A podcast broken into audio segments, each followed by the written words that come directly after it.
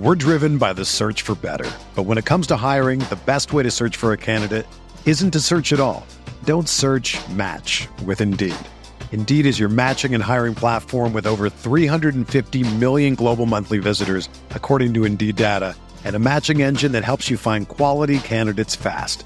Ditch the busy work. Use Indeed for scheduling, screening, and messaging so you can connect with candidates faster. Leveraging over 140 million qualifications and preferences every day, Indeed's matching engine is constantly learning from your preferences, so the more you use Indeed, the better it gets. Join more than 3.5 million businesses worldwide that use Indeed to hire great talent fast. And listeners of this show will get a $75 sponsored job credit to get your jobs more visibility at Indeed.com slash BlueWire. Just go to Indeed.com slash BlueWire right now and support our show by saying that you heard about Indeed on this podcast.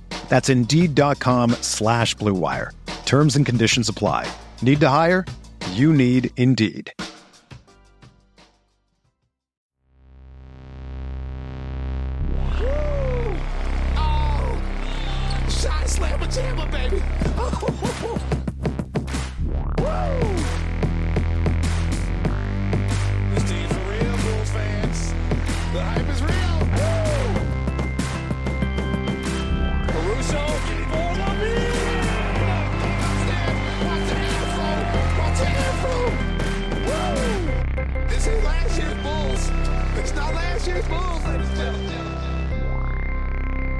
Welcome to Cash Considerations, a Chicago Bulls podcast. We're part of the Blue Wire Network. I'm Ricky O'Donnell. As always, I'm here with Jason Patt. And Jason, this is the last podcast of the 2021 2022 season. The Bulls eliminated from the NBA playoffs tonight, 15 to 105 to the Milwaukee Bucks in game five of their first round series. It didn't really seem that close. This game was pretty much over from the opening minutes. Giannis Antetokounmpo just plowing through the Bulls time and time again as he did throughout this series. I just saw a stat float by on Twitter that Giannis was like plus 87 in this series, which is the highest of any player in the first round. Uh, while this series was about more than Giannis, I think that Giannis really just like led the way for the Bucks. There's no doubt about that. He created all the open looks that Bucks shooters knocked down, and tonight was really no exception. The Bulls once again another poor shooting night from 3. Well, they took 52. They did knock down 15, but they shot 28% from 3. The Bucks meanwhile 39%, 14 to 36. Uh, the Bucks shooters really came to play throughout this series. Giannis, I thought was great. You could really tell the improvements he's made as a passer, and he's going to need that against an extremely tough Boston defense in the next round. Ultimately, Jace, I think this was a pretty fun year. We can go into, uh, you know, where it all went wrong. The Bulls certainly need to add some size over the offseason. They certainly need to add some shooting. And I think the bench in general needs to be turned over. But you got to think about where the Bulls came from entering this season, adding DeMar DeRozan, Alex Caruso, Lonzo Ball. Uh, those were major additions that help the future of Bulls basketball look a lot brighter than the recent past. So I'm having a hard time being too upset about this game, about this loss. Uh, not much the Bulls are going to be able to do tonight without Zach LaVine, without Alex Caruso, without Lonzo Ball, who all missed the game with either injury or illness. The Bucks were always going to be an extremely difficult test for the Bulls, even if they were somehow at full strength, which they really haven't been the entire season. I think you go into this offseason and uh, you know you hope you can add some more size, some more shooting to the bench. But as it stands, pretty fun Bulls season, and I'm not too bummed about this loss, even though they basically did go out pretty sad in this one. Yeah, I mean, we've coming into this game totally expect to lose. Uh, again, Zach going into health and safety protocols for a third time in the last two seasons, just brutal luck. Obviously, just a really tough way season way for this season to go for Zach LaVine heading into free agency. It shouldn't really affect his free agency that much. I wouldn't think he's still going to get paid a whole lot of money, probably a max deal. Everyone, mostly assuming he'll be back with the Bulls, but to go into health, one more just like nail in the coffin for him with the with the health and safety protocols. Really tough. Caruso getting elbowed in the face, he's out. So yeah, you're missing three of your top guys. against a Bucks team that's been rolling, and there was no chance for the Bulls in this game. Uh, and they were they were down what 16 after the first quarter. It was 29 early in the second quarter. The Bulls did not totally roll over. They got it back to I think 11 at one point there in the third. Uh, and then obviously the Bucks just kind of kept them at arm's length the rest of the way and cruised to a win. So yeah, I mean, really no reason to be mad about this. There was, the Bulls had no chance coming into this game, especially after what I'm definitely more disappointed about what happened in Chicago when you get blown out in your home court a couple times tonight. Uh, it is what it was. They were never going to win. I just didn't want them to lose by 30. They got down by 30, but uh, they kept it close. Uh, it, and I mean, this game, tonight's game was definitely just kind of more of what we've seen. Bucks crowding DeMar DeRozan, letting everybody else launch threes. And as you mentioned, franchise record 52 attempts and a whole lot of bricks. While they made 15, that's only that's 29%. I mean, just how many times did we see uh, open three pointer from Troy Brown, Derrick Jones, Javonte was 0 for 5, Ayo 1 for 4, Vooch 3 for 9, Coby 4 of 13, probably Coby White's last game in a Bulls uniform, I would guess at this point, as we talked about. They just need to, they really do need to shuffle around uh, a lot outside of this core. Um, they just, had, they just don't have the shooting. We saw it was a huge difference all series. The Bucks, other guys could make it rain from three. The Bulls, other guys didn't. Really, the only guy who shot well today was Patrick Williams, nine of 13. He had 23 points. If we're looking for uh, anything, if we're looking for anything good here, Patrick Williams at 23 points, second pretty good shooting game in a row. Uh, so I, it was a weird game for Pat because he literally like didn't do anything else. He got his last rebound, uh, or his first one and only rebound with like the last, in the last minute, and he got a put back dunk on it. But he got torched by Giannis. He had four turnovers, but uh, Pat at least hitting some open shots was nice, and Pat's going to be a huge part of uh, if the Bulls are going to be able to take any steps moving forward. They're going to need him to be better. They're going to need him to be good when teams actually pay attention to him because uh, the Bucks just didn't really care about him. He had open shots, and he, it was nice to see him hit those shots. Uh, but him taking a step is going to be huge. They're going to have to rebuild the bench. We'll see what they do with Vooch. We assume Zach is coming back. Uh, Demar will probably back. And I, I just to shout out to Demar. I know he, I feel like Demar is going to take some more heat for uh, not a great playoff series, but I mean, for the love of God, he, the Bucks were crowding him three, four guys every time he touched the ball. He had absolutely no chance in this series, especially today without Zach. He just absolutely nothing, nothing for him there. DeMar DeRozan's had an absolutely awesome fucking season. It was a joy to watch him. He had that historic run back around the All Star break. So shout out to DeMar DeRozan for an awesome season. One of the best, better bull seasons, uh, individual bull seasons we've seen in a long time. Uh, so shout out to him. I'm not going to get too har- be too harsh on him for this playoff, this playoff run here. I know he wasn't very good, but like I said, really tough for him with the way the Bucks play defense, the way they defended him. So yeah, all in all, I mean, obviously we've had a lot of bad Bulls basketball here in the f- past four years. They did take a step forward it is kind of a weird step forward because the way the season ended with all these injuries, with Zach playing hurt, with Lonzo being out, with Caruso missing all this time, with Pat barely playing. Uh, they ended the season, they were 39 and 21. They ended 46 and 36, and then they lose in five games here. A lot of blowouts here to close the season, a lot of blowouts at home, which is disappointing. So, successful season. They took a step forward, but now uh, get can it, they did these, they take these steps to get to this point. It's gonna it, getting to the next point will be difficult. I mentioned Pat uh, needing to take a step. Well, they'll need to retool the roster. We'll see if, if they trade Vooch. I think they should look into trading him to shake things up here. But if they don't, they'll need some internal development. Ayo as well. Ayo had a really fun season, even though he kind of tapered off at the end. And they'll just need to na- nail the stuff on the margins uh, because a lot of that the like the back half of the roster stuff just not turn out well for them. So uh, it'll be really interesting. It's good to be not just a complete fucking joke like they have been the last four years. Back in the playoffs, first time in a while. Now the front office is going to have a lot of work to do because we see how, just how far that they are. I know they weren't healthy really, but I mean the Bucks didn't have Khris Middleton these last three games and they still destroy them. The Bulls are not not close to the Bucks. The Heat look great. The Sixers, they still have Joel Embiid. The Bulls never beat them. The Celtics are awesome. There's obviously other good teams in the East as well. So it's still going to take a lot of work for the Bulls to come back, but it's better to be here than they, than where they've been the last few years. For sure. I understand anyone who's feeling upset at the end of the season. certainly the Bulls did look like they had some hope in this series after an awesome game two victory where DeMar went off, the shooters hit shots, Middleton gets hurt. Don't forget Bobby Portis was also out for the majority of that game with an eye injury. That's why he was wearing goggles the rest of the series. So we did get some false hope, and then the Bucks just stomped the life out of the Bulls in Game Three and Game Four in Chicago. That was certainly disappointing. And Jason, I think most people who follow us, who have listened to this podcast, who you know read our work, follow us on Twitter, they should know that we are typically hypercritical of the Bulls. we called this podcast Cash Considerations because we were so fed up with ownership, with management of this franchise.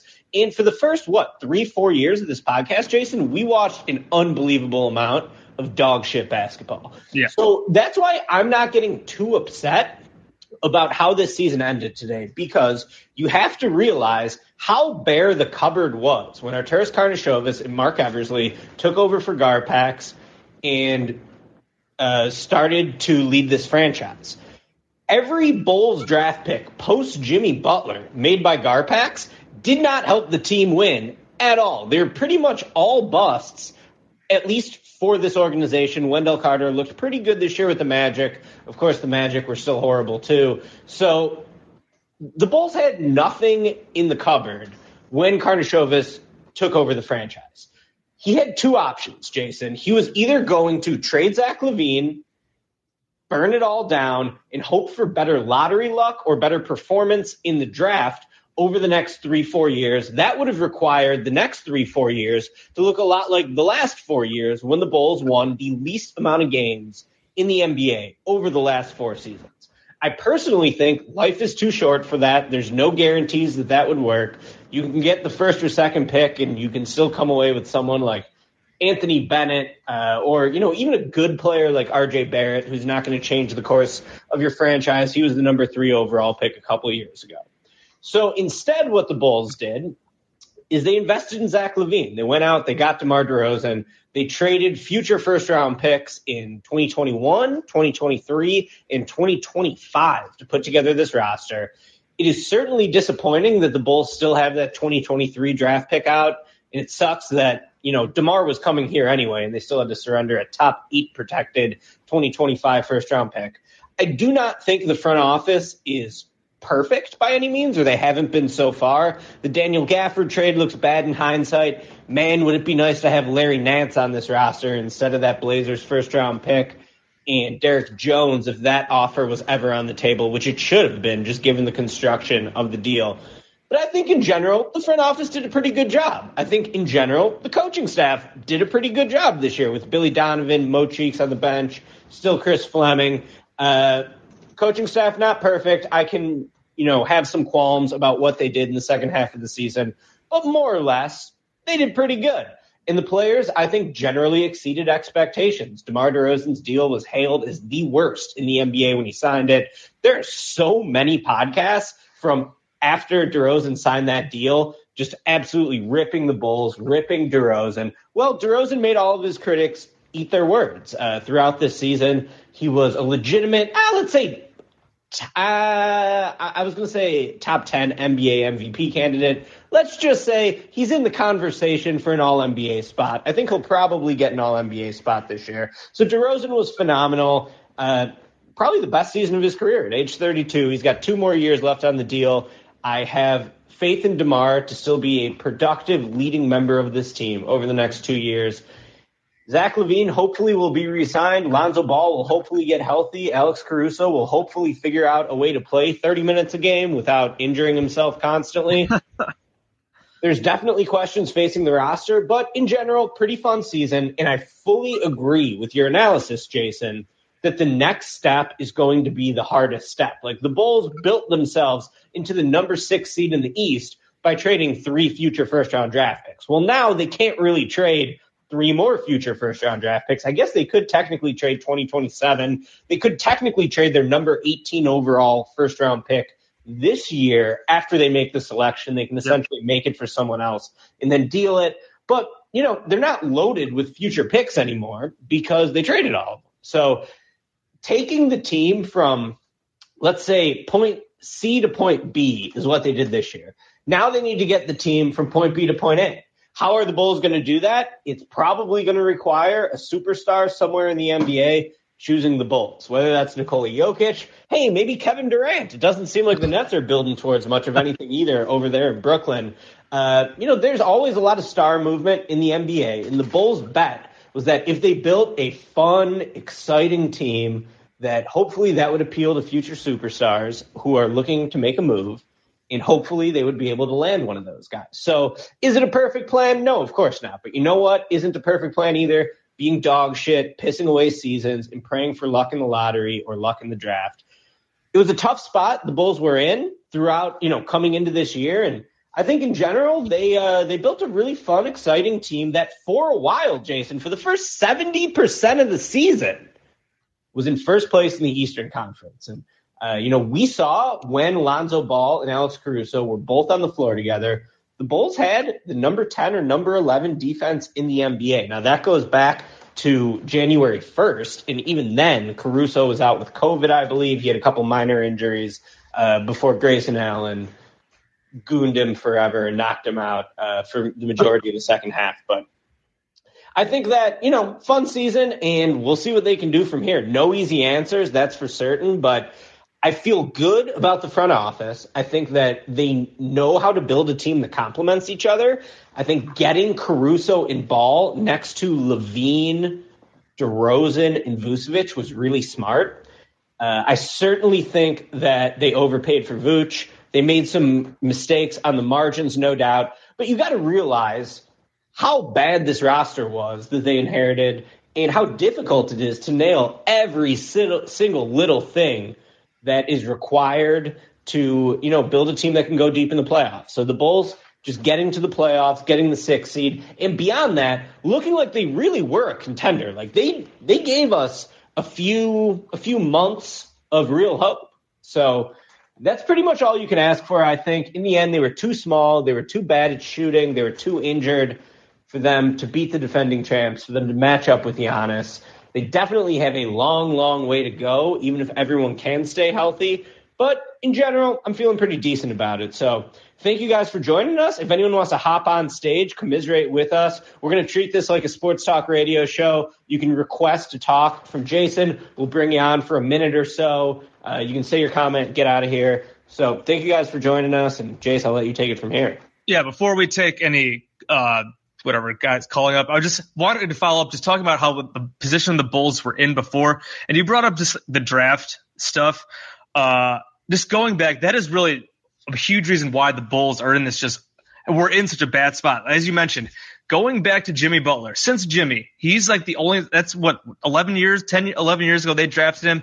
You go down the line, the Bulls have not had like a like legit guy that they've drafted since him. Like they started the rebuild. They fucked up that first year where they should have tanked for Luka, and they ended up with Wendell, who is good. I mean, he's fine. Wendell's fine. He had a pretty nice year, as you mentioned, Orlando, but like he's, I feel like nothing more than like an average center. Uh, I mean, I get, they got they got Zach in the Jimmy trade, but you got you got Lauri in that draft, and Lauri also just a guy. He's fine.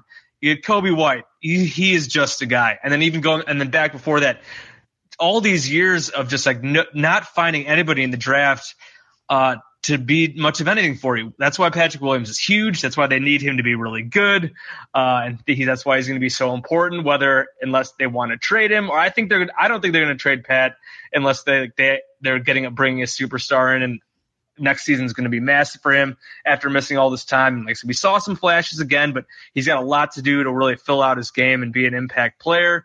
Uh, yeah, the draft has been brutal for them. They blew the one tank here after they traded Jimmy, where they should have been going a lot for Luka. They end up in the whatever top seven, three to four times, and have had very little to show from it. And that's how you end up in a situation where you're then you're chucking away draft picks to get this roster, and the roster is much better. And now, like I said, we'll have to go from figure out how to go from C to B, now to go from B to A. So we will see. It'll be very interesting. Uh, let's see, we have a request. DeAndre here. Um, hold on one second here. What's up, DeAndre? What do you got for us tonight, man? What's going on, man? Appreciate it. Now, I must say, this has been a good season for us. Surprising, kind of, because of the way how we play, especially down the stretch, which you can say it's disappointing, but overall, it's encouraging compared to where we was after the Jimmy Butler thing. And I agree wholeheartedly with everything you said too, Ricky. I, I was just listening to you, like man, that is, oof, what a season. yeah, I mean, thanks, thanks a lot, DeAndre. Um, yeah, I mean, definitely definitely much better. I mean, the last the last four years were so bad. I mean, we used to, I felt bad almost doing this podcast every week. Just like all we did was bitch. All we did was make fun of Jim Boylen and complain. And there was some it was some really brutal stuff. And as Ricky mentioned, as we've said, the first half of this year, the Bulls are one of the best stories of the league. They were really fun. They were just totally zapped of their identity once they lost Lonzo and Caruso. Uh, Demar kept things going for a bit there. And then you get Zach's injury. I mean, Zach, we, so there was a story today out that obviously that Zach will probably need knee surgery. I think we all expected that. That I mean, clearly uh, not close to himself. Uh, this story, this story was from Cowley in the Sun Times, that claiming that uh, he was probably playing at like 50, 60% as opposed to like the 70, percent. I mean, it looked it. I mean, Zach, Zach was playing great bat when the Bulls were really rolling in like December. Uh, Zach was playing all NBA level basketball. He was putting up almost 30 a game on super efficiency. Once that knee thing happened to Zach in mid January, I mean, the last half of the season just clearly wasn't there. You t- so you take that, you take Lonzo out, you take Caruso for so much time. Their identity was so much, it was forcing turnovers, going the other way with fast breaks dunking all over people, and then you have Zach and Demar doing the scoring. They just totally lost that. Uh, they did what they could to try to make up for it, but obviously, just in the second half of the season with so many tough games, they got smoked a lot. That was disappointing to see it. It was really ugly. The defense and then the offense fell apart too, and the offense was just awful in the series against the Bucks. The Bucks let them. We're happy to let them fire away from three. The Bulls just had no shooters to make them pay. So like when healthy, this core is pretty solid. Obviously, again, they need more help, need a lot more help. They still do probably need like an actual two-way superstar to uh, to be an actual championship contender. But this core is pretty damn good when they're healthy. Uh, again, it's just a matter of getting to the next level then. Yeah, and how do the Bulls really get to that championship contender level? Jace, the only way it's going to happen in today's NBA climate is if a superstar elsewhere in the league says, I want to come to Chicago. So, you know, that's what they're doing. Uh, I guess Patrick Williams could potentially develop into a superstar. I am not bullish on that. If Patrick Williams could become like Paul Millsap, I think that would be like an A plus, massive win for the Bulls. He did show some stuff this year, certainly has a ton to prove in year three. He has not even proven himself to be an average NBA player yet, let alone the next Kawhi, as we heard so many times over last season. But Pat still represents some upside. Whether they decide to trade him is probably their most valuable trade piece or continue to develop him. Uh, the big question in the offseason is going to be Zach LaVine, upcoming free agent. And I got the numbers pulled up in a recent article that was just published from Bobby Marks of ESPN, laying out what a Zach LaVine max contract would look like from the Bulls. Five years, $212 million starting off at 36.6 million in year one, 39.5 million in year two, 42.3 million in year three, 45.4 million in year four, and in the final year of the deal, 48.3 million for Zach LaVine. That is a lot of money for a player who had injury concerns uh, you know, before he came to the Bulls, and certainly this year in the second half, his play was diminished because he continued to power through and play through a busted knee. LaVine turned 27 years old in March. I think there's a couple ways you can talk about the upcoming Zach LaVine negotiation without sounding like an idiot. The first one is that we had the same debate with Zach the last time he was a free agent. The Bulls gave him a four year, $80 million contract, which a lot of people in this fan base did not want the team to give him, uh, maybe even including me and you. It's kind of hard to remember what my own opinions were back then, Jace, but it was certainly a hotly debated question of if the Bulls should give Zach uh, 80 million, right? He outplayed that contract basically immediately. This year, he was the 58th highest paid player in the league, and he was obviously much, much better than that. Was an All Star for the second year in a row, almost an All Star starter. Could have flirted with All NBA status if he would have stayed 100% healthy. It didn't happen. That will make the contract less expensive for the Bulls if they give it to him. Can the Bulls re-sign LaVine on something less than a max? The deal that comes to mind would be the one Julius Randle signed last year with the Knicks, coming off an All NBA season, which Zach has never had. Now, I don't think that LaVine is going to be able to take that type of haircut for the Bulls. I hope he does. I think that his standing in the league is a little bit higher than Randle's, though. So seems very unlikely that he's going to take a discount to come back there's not a lot of teams on the open market with max cap space, and certainly 212 million dollars is like literally an insane amount of money. So uh, Zach has earned the contract. I think that's the first thing you need to recognize. Did Zach earn the contract over the last four years? Absolutely. 100%. Now, can you have trepidation about how Zach will age on that contract after he signs it? For sure. I mean, I think he'll probably be worth it if he stays 100% healthy, but that is a ton of money. And no, he won't be one of the highest paid players in the league right away off that contract, but he will be paid uh, in line with an all star and in line with his production. So it's big money for Zach. They probably got to resign him. They could do a sign and trade, trade him for, I don't know, even trade him for Brandon Ingram or Ben Simmons. Like that's probably what you're talking about in a sign and trade. I think that Zach fits with DeMar very well. He's a malleable star because he can bring shooting ability. He can bring some off the dribble juice. Like for example, if the Bulls would have built a team around, let's say Jimmy Butler and DeMar DeRozan, that team would not have had any shooting uh, not that the Bulls had any shooting this year, but you know the the fully healthy version of the Bulls. The pieces did fit together pretty well, in part because LaVine's very good outside shooting allows him to play with a multitude of different star options. So if you're going to have DeMar here long term, he's at least here for the next two years. Uh, you know, hopefully there's another superstar in the future who wants to come to the Bulls, whether it's Jokic, whether it's Durant, whether it's someone else. I think LaVine fits well next to anyone. So that's a good reason to resign him. Uh, he put up some absolutely ridiculous scoring efficiency numbers the last two years. I think he deserves a lot of credit for willingly taking a step back and allowing DeMar to become the leading man in this team. So, yeah, it's a lot of money for Zach in this next contract. There's no doubt about that. I do think he's he's earned it with his play it is still fair to have some trepidation of how he will age on that deal, especially in the last couple of years. But, uh, you know, it is what it is, Jace. So that's the big question facing the Bulls this offseason. Yeah, I mean, I've been team pay Zach LaVine this entire time, and nothing has changed, even with what's happened here. Even with this injury, I mentioned that report about from Cowley claiming that the knee thing is like not, not seen as degenerative, not a long term issue. I guess we'll see about that. Like I said, it sounds like he's going to get a scope.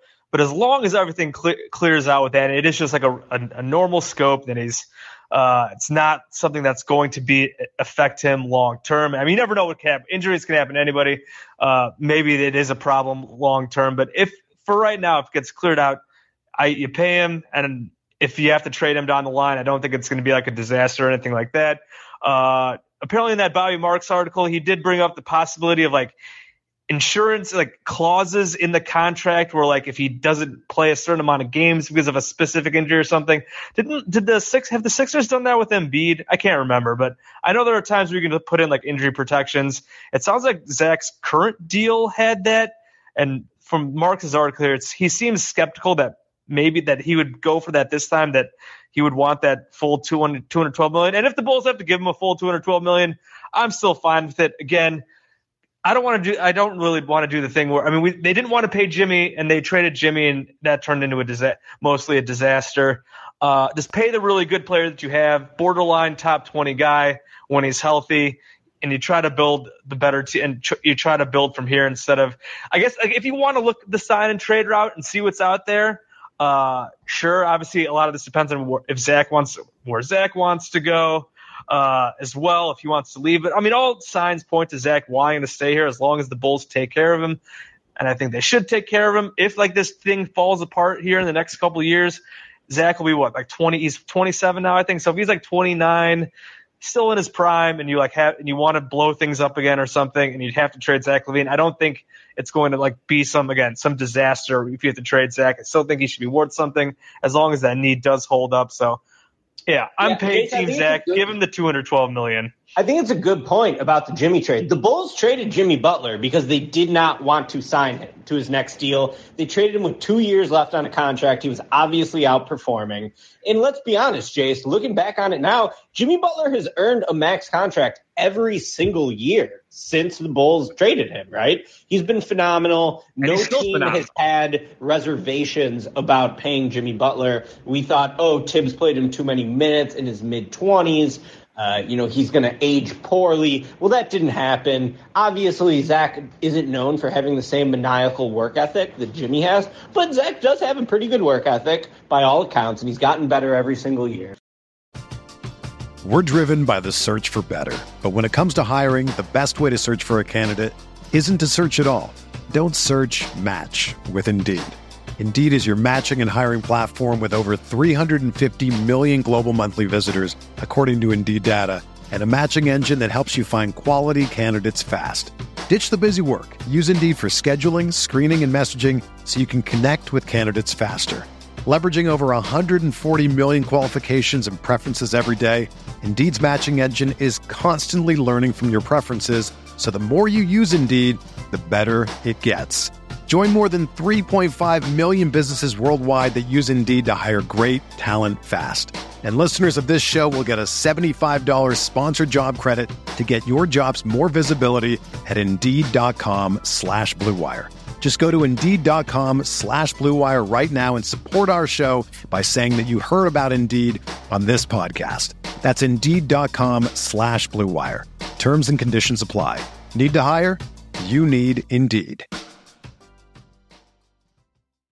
If you're a basketball junkie, then you know there's no better time of year than the NBA playoffs. Twice a week, JJ Redick is cooking on his podcast, The Old Man and the Three. He has guys come on in all stages of their careers to talk about the league and share stories you won't hear anywhere else, including Devin Booker on why he talks so much trash, Ray Allen's epic free throw competitions with LeBron in Miami, and the moment Tyrese Halliburton knew Pascal Siakam would be a good fit in Indy. In addition to player interviews, every Monday JJ breaks down the top three things happening around the NBA with unmatched analysis, not outlandish takes, and is often joined by masterminds of the game like Tim Legler to dive deep on rookie reports, trade breakdowns, and why is mean mugging now a tech? You won't find another outlet that covers the game as comprehensively and with such insight as JJ does it on The Old Man and the Three. Make this your companion podcast during the playoffs. Listen to The Old Man and the Three ad free on Wondery Plus or wherever you get your podcasts.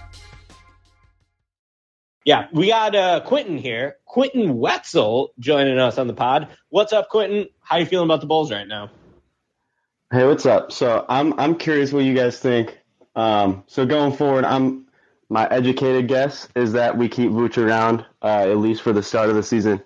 Um, but looking looking ahead to you know constructing the roster for the playoffs, um, I think we the Bulls probably need an option uh, at the five that's that's not Vooch, um, just for for certain matchups. And against the Bucks, Vooch was probably an okay matchup, but certain teams uh, can can punish him a little more. Um, so I was wondering if you guys think uh, Pat Williams could become that guy next year or down the road, or uh, what do you think his Yeah, versatility is in that role? I definitely like the idea of Pat as a small ball five. The thing though is he's pretty small. I believe Pat is currently listed at 6'7", 220 with a 6'11 wingspan. Those measurements are a little small for a small ball five. Now, I don't know if they could get this type of guy, but watching the Grizzlies Wolves series, holy shit, Brandon Clarke. I mean, that's what a small ball center in the playoffs looks like. You know the old Draymond quote about 82 game players versus 16 game players? Yeah. Brandon Clarke's a fucking 16 game player. I mean, that dude was a killer last night. And he's someone who in the regular season probably doesn't have as much utility, but when the games really count, putting him in there at the five with his athleticism, with his ability to hold up on the glass against bigger players, he looked really good. So obviously, Pat's not as bouncy as someone like Brandon Clarke. Obviously, the Grizzlies are probably going to want to keep around Brandon Clarke. though that roster could be getting pretty expensive in the near future. Someone like that would really be ideal. Obviously, it's an unlikely addition. I like the idea of Pat maybe sliding to the five. I worry he's a little too small. What I want the Bulls to do is try to find another option behind Pat. Like, ideally, they're like sixth man, should be a power forward center type who they could put in, maybe play a little small ball five, also give you another look if Pat's having a bad night. I think Thad Young would be a pretty good addition, even though, you know, you could get into some spacing issues given that he's not a great three point shooter. If he wants to come back, he is a free agent. I think that would be nice. Mike Muscala could be pretty nice, uh, fitting into the Bulls' Daniel Theis trade exception. Uh, you know, going down the line, I found one other name. Let me look for it. Chris Boucher from the Raptors. Obviously super skinny, but Boucher's long. He can shoot. I don't know if Toronto will let him go. He is a free agent. That's another name I would mention. But yeah, they need size and shooting. And I think you will see some Pat at small ball five. I really like that. Like, let Pat play the five defensively. I'd like to see him handle the ball a little bit more on offense because I think Pat's worst role is as a catch and shoot guy. He's much better playing with the ball in his hands. Obviously, the Bulls sort of needed him to play in like a Mikal Bridges style role that I don't really think fits his skill set. Everything about Pat is very fascinating moving forward. I do worry he's a bit too small given that he lacks a seven foot Yeah. wingspan uh, to play center. But it's a good thought, and I think we're going to see it next year. Yeah, Quinn, thank you so much for that. So much for that question. Uh, also love the the Illini stuff that you had on in that picture. Great stuff, great jerseys. Uh, yeah, Pat is the Pat thing is just really interesting because we've talked about wanting to see some Pat at the five. Like you looked at like today's game. I mean, Giannis obviously Giannis bodies everybody, but he had zero issue bodying Pat. We also saw, I think Bobby took him a few times in the post. It's kind of funny that Bobby Portis would actually be a really nice player for the Bulls right now as a four-five hybrid who can shoot. Uh, be a great, great guy for the Bulls to have right now. Is even though he was kind of a disaster for the Bulls earlier, but Pat, yeah, Pat just needs to get. I don't know, like that some more of that dog in him. I feel like that's just like he just like doesn't. I said he's got there is something there with Pat. And it was, it's funny you brought up Mikal Bridges. Was watching Suns Pelicans last night. They are very different players, but just like watching Bridges like wreak havoc like he did, and then also what he was doing offensively, at the game he had. Obviously, he doesn't do that all the time, but they kind of needed him with Booker out. But just what the impact that he has all over the court defensively, we know he's a really good shooter as well. Uh, so like again, Pat and Keller are different guys, but I just like thinking like, can Pat like have it let, at least that kind of impact in the next few years? I have no idea. Like he, at the size that he is, 6'8", 220, uh, theoretically like a, a great piece for the Bulls to have if he can develop. Like I said, it would be nice to see some more of that dog in him because the fact that he only had like one rebound today, like again, he had 23 points today, but and it felt like he was mostly invisible. Like he was taking what the defense was giving him, hitting some open shots, but it just didn't feel like he was doing anything else. And again, he's 20, he's so young, he missed most of the season. I'm not. We really need to be patient with Pat still. That's why again, next season is huge for him. So. Uh, hopefully they do get creative with how they use him, assuming he is around and that they don't, they don't trade him because I mean, I, I've beat this point to death already that him taking a next step is going to be a huge factor in if the Bulls can take a next step next season, assuming they don't, they're not able to bring in a superstar caliber player. So And I just want to correct myself real quick. I was talking about Pat lacking the length and the size to play the five. Well, Brandon Clarke, I just checked, six nine wingspan, proportional wingspan. he's just bouncy though. I mean, Pat, I feel like Pat, Pat sometimes shows it. Again, it's just a, a matter of him like actually like playing with the force that he like occasionally shows. Like it's just not there all the time. He's just got to, he's got, I don't know, he's got to find that in him. I maybe that's just like not him. Uh, but like, I mean, you, he, Brandon Clarke had seven offensive rebounds in the fourth quarter last night, jumping all over the place, and even yeah, as a guy who's not even that long, using his athleticism though, just relentless just the relentlessness. That's something that we have not seen from Pat, and it would be nice to see him just kind of assert himself more. Again, not even generally offensively. We'd love to see him offensively, but defensively, on the glass, stuff like that. We just haven't seen it enough. Hopefully, that is something that he will get better at moving forward. Like I said, he's still so young, still so much time and so much development left for him, uh, and it's going to be huge. We got Rio up here. Rio, go ahead, man. What's going on, Hey, what's up, guys? What's up? Got a couple of things. Um, I saw the the article. I'm not sure if you guys saw it about uh, the Bulls should go all in and trade for Dame. And I'm not sure about the the the pieces that were mentioned in the in the supposed deal. I think it was Lonzo, Coby White, and and Patrick, and I think a, a first or something. And I, I do like Dame, but I think that that would be giving up way too much, and you're you're also going to be in the same position, I think, or probably worse than this year defensively if you if you did something like that.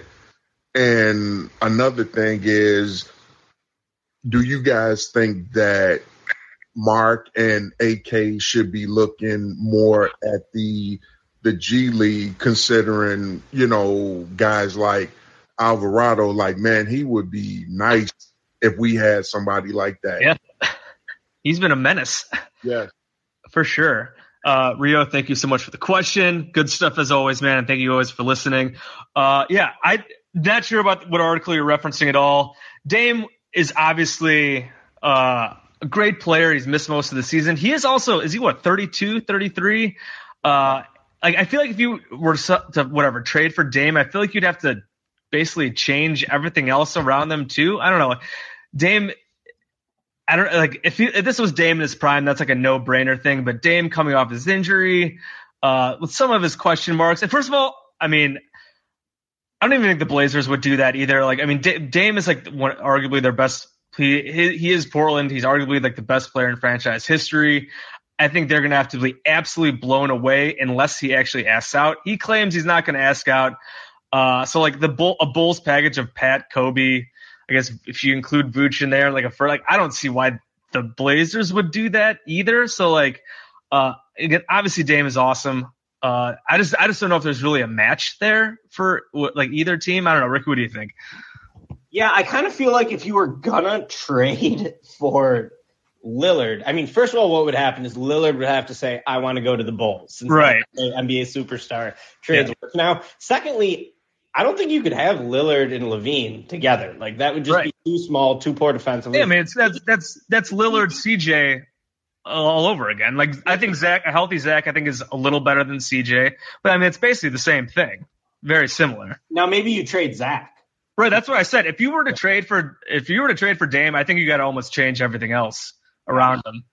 Except maybe maybe you keep DeMar. I mean, but Damon Demars. I mean, asking for trouble defense. It's like I think it would still almost bring a lot of the same issues. Like if this was like 27 year old Dame, 28 year old, I think sure, no brainer. You get that guy, and then you you do whatever else around him. Dame is again. He's is he 32? I'd have to look that up again. But yeah. it, we're not talking about like going into your prime Dame at this point. No, we're talking about probably Dame on the downside of his career at this point. And honestly, I'm rooting for Dame to build a pretty good team there in Portland, but not too good because the Bulls have their lottery protected first round pick. Uh, that you know through 2027, there is probably a scenario where the Blazers don't make the playoffs. Uh, until 2027, yeah, right? Because the West is pretty tough. You know, if they don't do it this next season, it's going to be hard for them. And they did not get the like draft pick luck they needed with their moves this year. They totally botched the trade deadline by not getting enough for CJ and Norm Powell. So Blazers could be in a pretty rough spot. Uh, I don't think Dame is going to come to the Bulls this year, but I do think that you know thinking of how the Bulls can actually take the next step does probably require a superstar to pick the Bulls. So uh, it's not a bad thought, really. We got Wesley. We got Wesley here. Wes, what's going on, man? Hey, fellas, a uh, long time listener, perhaps first time caller. Um, great vibes this season. Just want to say that again. I'm so happy that we have a team that we can feel comfortable about rooting for again. Um, I have one serious question and one not so serious question. The serious question is even when Lonzo healthy, the Bulls hit a good percentage of three point shots, but they didn't take a good volume of it. And so the serious question is even with Zach fully healthy, should the offense change to help support shooting more threes? Or is that going to get solved maybe by bringing in a better bench that can hit threes? Um, and then the semi-serious question is, will the name cash considerations ever change? Or can we ride that off into the sunset? Um, thank you guys uh, for letting me uh, speak. Wesley, Well, thank my you so much. reputation Personally, with the franchise is secure, they hate me. They will probably always hate me from the things I was writing at the end of the Garpax era. So, I mean, I don't know if uh, the the team itself is going to like Jason and I more if we change the podcast name just because I'm associated with it. Sorry, Jason, for weighing you down like the anchor that I am.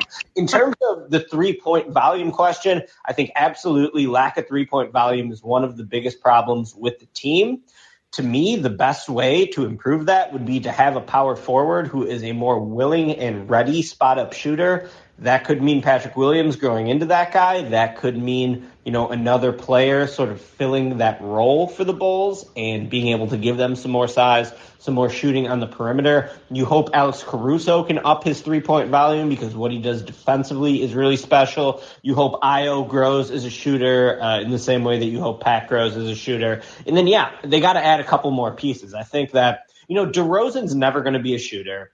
LaVine, you do hope he can, you know, up the volume a little bit this year. LaVine took quite a few mid-range shots. I don't have the numbers in front of me. He definitely was down in three point volume. Hold on.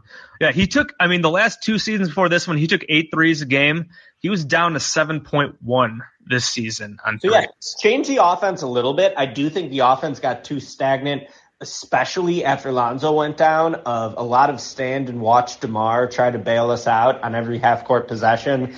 Uh, obviously, like DeMar is a very deliberate player, so it's tough to have a lot of ball movement and spacing when he's your focal point because he's not a threat to space the floor from the three point line. Teams are not going to guard him when he's standing away from the ball. So it's a it's a tough question the Bulls have to face.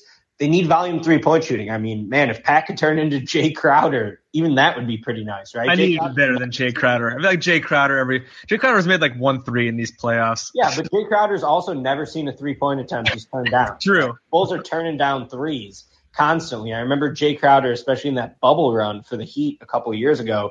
That dude had like the ultimate confidence as a shooter, and I don't know, he was probably only hitting thirty four percent of them or something. But it was good enough to allow Jimmy Butler and Bam Adebayo enough spacing uh, inside the paint. So yeah, they they need to address it. I think there could be some schematic changes for sure. I would like to see the offense utilize Zach LaVine off the ball a little bit more. I'd like to see them run some plays for their shooters. I thought this year was a lot of isolation ball, a lot of high pick and roll without like dummy actions on the backside to confuse defenses. Uh, and mostly like they're going to need to find the shooting in the front court. I think. Uh, with with the power forward spot, and you know, hopefully Vooch can get back to being a forty percent three point shooter. Yeah, the Vooch, I think, I don't think he's ever gonna get back to that. That might have been boosted by like no fans. That might that one of the there. I mean, the three point shooting around the league last year was just like so. I think pretty sure really inflated. But if he can be back to, I mean, what did he shoot this season? Was he like thirty three percent? Some I'm pulling up his numbers. He was only actually he was at 31 percent that year, this year. I mean, he was back half of last year. He was at 38.8 percent. Last year in Orlando was 34%. The year before that, 30. I mean, he could be at 34, 35% if he's back. That's that's big. Pat definitely needs to up the volume in a big way. Yeah, I mean, we talk about the the volume. The Bulls were one of the best three point shooting teams in the NBA percentage wise, but the volume was never there. They did tail way off in the second half, and we kind of just saw why with with no Lonzo, and then obviously no Zach tonight, but and Zach tailed off a bit too as well in the second half of the season because of his injury. I mean, just we just see how many guys on the team they just they have who just can't shoot the ball and you just can't trust them. Uh, DeRozan aside, again, Javonte was awful tonight. He was 0 for 5. Javonte had seven steals though. Tonight. Looking at this box score, what a goofy ass stat line he had. But Javonte, you don't trust him shooting. Ayo started well. He tapered off. He, he passes up too many threes. He still doesn't quite trust his shot yet either. Uh, Derrick Jones Jr. one of five. He's not a good shooter. Troy Brown Jr. two of nine. He's not hesitant to shoot either, but he's also just not very good at shooting. Coby again, Coby, the Coby White thing, huge bummer how he has turned out. Again, I am assuming that they're going to move on from. It's kind of funny because like the Bulls need shooting, and I we were talking about how they they're definitely going to move on from Coby White, one of the few guys who does like get up threes, and he did shoot a decent percentage this season, but he did tail off a ton in the second half of the year. He was back around like 34, 35 percent, and he was terrible in this series, man. And today he was four of 13 on like basically all wide open shots, and that just like. I mean, this is a game where he needs to hit seven or eight of those, and just like you're all wide open. They're giving you these wide open shots, and he just again, Coby's just never found that consistency, and he's got and he gets hunted on defense. So many issues. I, there was one play that uh, really pissed me off with Coby, where I think Jevon Carter was driving at the end of the shot clock. Coby just totally lost Pat Connaughton, darted to the corner, wide open three at the end of the clock, and that just it happens too often. Coby is just not just not hasn't been good enough. Just hasn't really developed as we'd really hoped, and, and that goes back to the draft pick, Bulls draft picks just not panning out. And like if Coby's back, like fine, give him another chance as a ninth, tenth guy. But uh, I just I just don't know. I just don't really see it with him. Uh, Rio did have another comment here in the in the questions. Do you think Marc and AK will look harder at the G League considering how many players broke out? You mentioned Jose Alvarado. Obviously, he's been awesome for the Pelicans as their spark plug. Uh, I mean, the Bulls had a few guys that they kind of cycled through that looked okay, but really nothing nothing that really stuck. We'll see what happens with Marko Simonovic. Uh, the Bulls used him in the G League basically all season. He didn't play any meaningful minutes for the Bulls despite having a guaranteed contract. I hammered that all season. Why did they give him a guaranteed contract? There's the, I know there's the whole thing with like Jokic that he shares an agent with Jokic. Was that like purely a favor to try to for a Jokic play down the road because using a guaranteed contract and a guy who can't play, I know like whatever they use it as like as a G League, basically a season for him. But why wasn't he on a two way deal? Uh, they'll have to uh, do better on the margins for sure. They they can find a diamond in the rough in the G League. Like Tyler Cook gave some okay minutes. Uh, they had Devon Dotson, but he really can't really shoot either. I know he's played really well in the G League, so it would be huge to find a guy like that who can play. I mean, the Pelicans are playing three rookies in the rotation with Alvarado, uh, Herb Jones, and Trey Murphy. Like if the Bulls could find a young a diamond in the rough like that from the G League, that'd be huge. But it is tough. Uh, you got to do great scouting on that. Sometimes you got to get lucky. I know Stephen Noh brought this up a couple days ago, and I was tweeting about this. Just watching the Heat, local guy Max Strus. The Bulls had Max Strus a couple years ago, and then he tore his ACL, joined the Heat. I, he might have been with someone else before that. Now Max Strus has taken Duncan Robinson's spot and, and, has been a really good player for a team that is the number one seed. He's a good shooter. I think his defense has gotten a little better. And like if the Bulls could get someone like that, or Jose Alvarado, that'd be huge. But uh, that's obviously tough. You got to really nail your scouting, and again, sometimes luck plays into that as well. All right, Jace. Does anyone else want to come up? There was someone did request. Minutes someone did request to uh, come up, but it looks like they ditched whoever that was. Sorry. Uh, you can, if you want to request again, I'll let you on here. We are going to probably wrap it up here pretty soon. Uh, I, I, got one more comment here, Jace. Yeah. So yeah, we have been pretty positive on this podcast because the Bulls made a substantial improvement in their win total. They went from being the worst team in the league over the last four years in terms of wins and losses to, you know, be in the top seed in the East for 70% of the season. That's why I'm positive. Now, Jace, if they lose in the first round again next year and they lose, you know, in five games again or something, even if they lose in six, maybe even if they lose in seven, we're not going to be happy next year. And I think that, you know, it's unreasonable to expect them to go from horrible to like legitimate championship contender right. where they're winning multiple playoff series or even one playoff series. And the East looks loaded as hell. Like they're gonna yeah, it's gonna be tough, man. Boston, Billy Billy Donovan literally just said this that like they're gonna have to work even harder to get even back to this spot, and then obviously to get even better because I mean I mentioned all the teams that are left, uh, but I mean and then you still got the Raptors, the Hawks that are down here, but I mean they could be, be back and be better. Uh, I mean, yeah, I mean, it's, it's going to be tough. Like the Bulls just got DeMar DeRozan's career season. Is he going to do that again? I mean, I think his game for like the regular season at least should age decently well because he's such his fundamentals are so great. The footwork is great. It's not like he's really relying on like athleticism or anything, but can he match what he just did? I mean, that's a lot. You, you hope for better health to happen for sure, but, uh, yeah, I mean the East is East is. I mean Brooklyn. Brooklyn just had a just a completely fucked up season. Who knows what's gonna? I mean, you would assume that if they add some pieces, that they'll be back. They'll be better. The Cavs looked awesome before. Uh, they, they I mean, they were derailed by injuries as well. So, uh, yeah, it's going to be tough, man, for sure. It's going to be tough, but I mean, the other route of being dog shit and praying for lottery luck, throwing away seasons, like that sucks too. So there's no super easy way to build a contender the what the way the Bulls are really hoping to take that next step, Chase. I've said it a couple times on this podcast. Is a superstar somewhere else in the league looking at what the Bulls are building and saying, "I want to be part of that." Yep. Similar to you know, James Harden, who I don't know if he deserves superstar status anymore, quite frankly, He after looks like the shit. season. But what he did this year, basically choosing to go to Philly. So, yeah, Bulls are going to need to do that.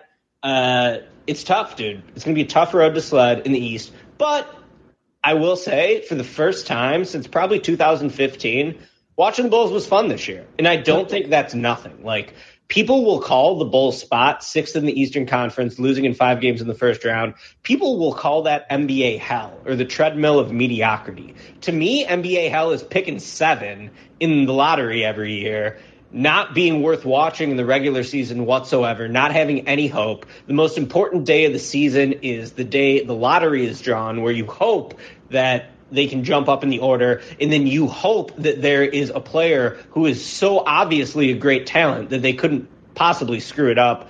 Uh, you know, an Anthony Davis level prospect. Luka, the, the Bulls, Level. the when the Bulls teams pass on Luka. Yeah, the, the Bulls had a chance to tank. They they fucked up their tank when they did not. They started three and twenty after they traded Jimmy. They should have tanked all out for Luka. They fucked that up and it ruined everything. But now, after all this gar- garbage basketball, feel like them going for it and throwing their big market weight around. Like you don't have to. Like it's a big market. You shouldn't have to tank to get like to become a great team. Throw your big weight around.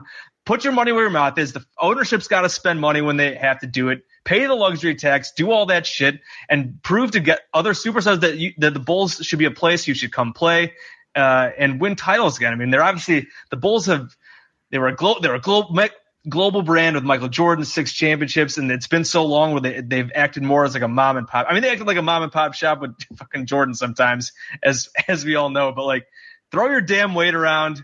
Uh, I don't know if Jerry Reinsdorf would ever do that, uh, Jerry and Michael Reinsdorf, but uh, from where they are, that's I, I have no issues with them with them going taking this path, trying to become relevant, trying to become attractive to other stars. Like I said, huge market.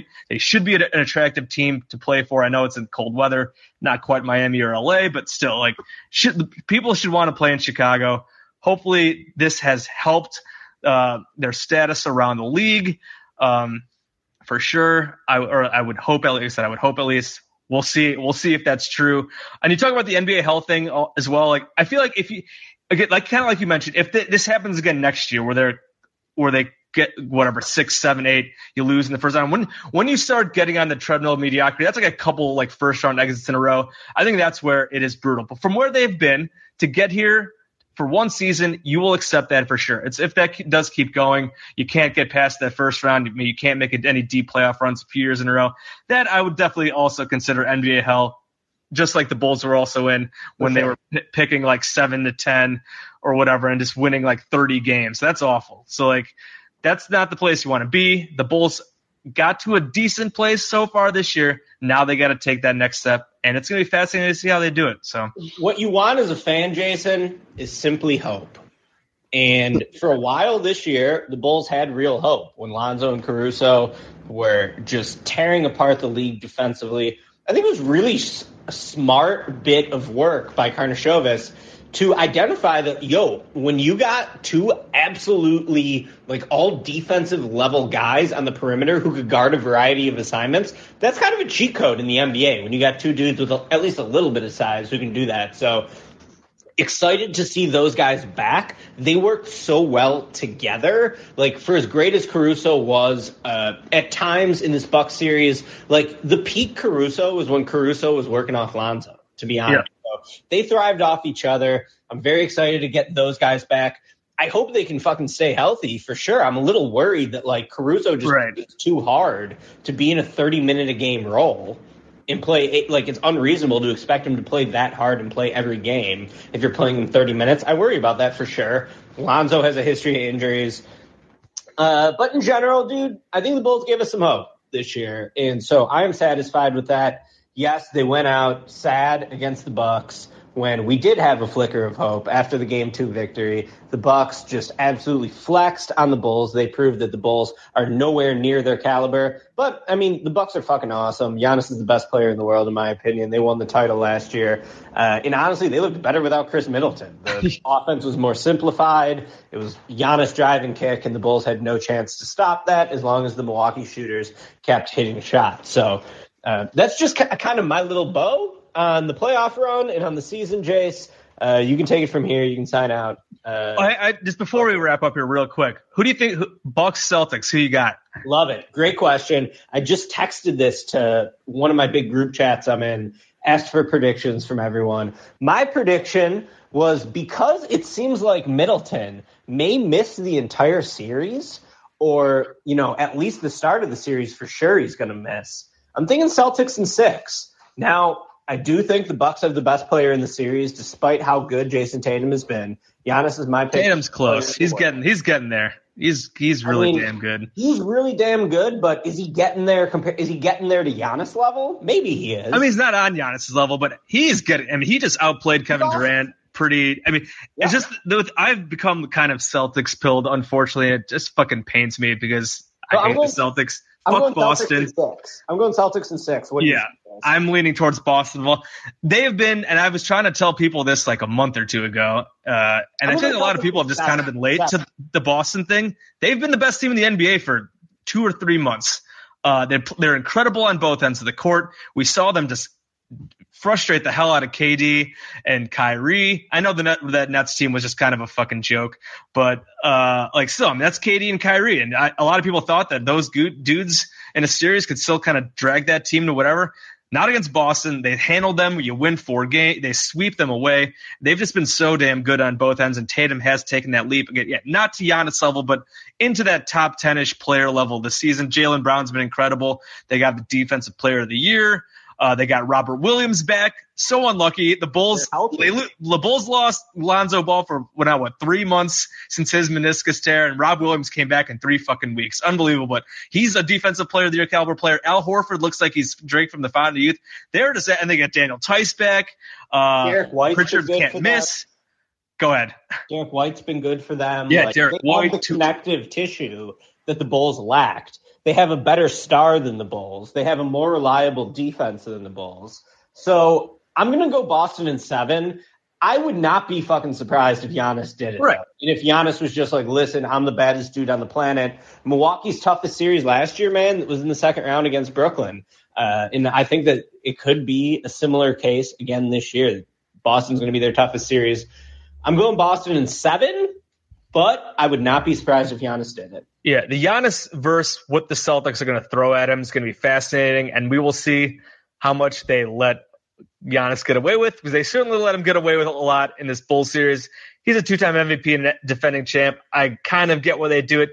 There were some very egregious mischarge calls in today's game and throughout the series, but uh, the Celtics are a super physical defense as well. They have a ton of guys that they're going to throw him, throw at him. I'm sure they'll build the wall. So how that series goes and how they defend Giannis and how they officiate Giannis in that series is going to be absolutely fascinating for me to watch. It's going to be, You it's be an that. awesome series. Do you get Al Horford like pretty much specifically for this matchup, just knowing that you're going to need to build a wall against Giannis? Yeah. Have guys who can play physically, who can not get steamrolled by him. And yeah, people who follow me on Twitter will notice I did not complain about the Giannis steamrolling one time in this series, even though for sure like it was frustrating to watch as a Bulls fan because that's just the way NBA basketball goes.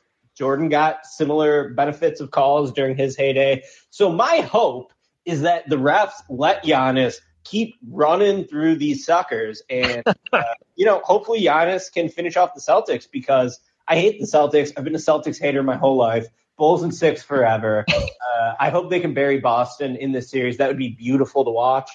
Grayson Allen can eat Ricky, shit, have you have you always- wa- have you watched Winning Time? No.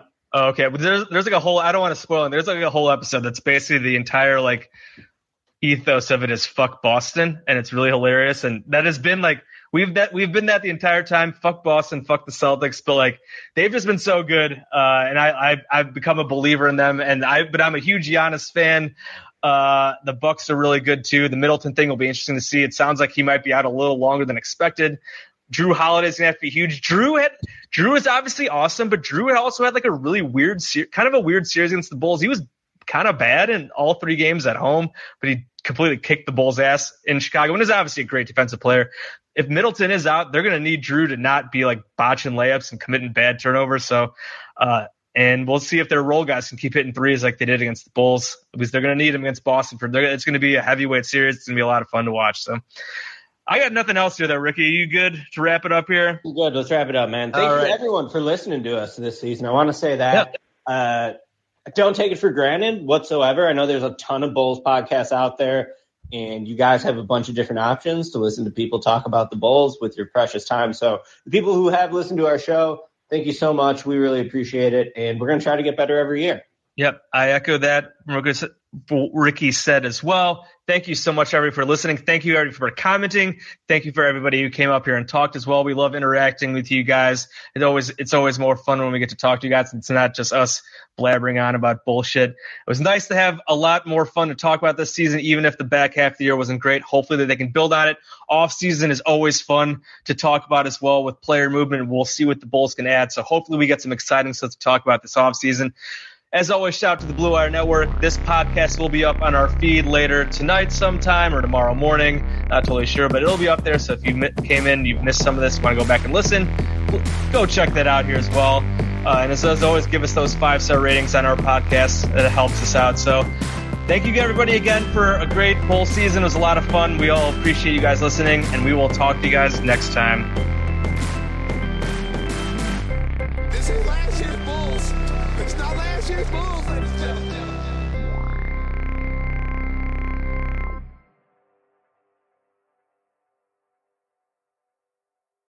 Whether you're a world class athlete or a podcaster like me, we all understand the importance of mental and physical well being and proper recovery for top notch performance.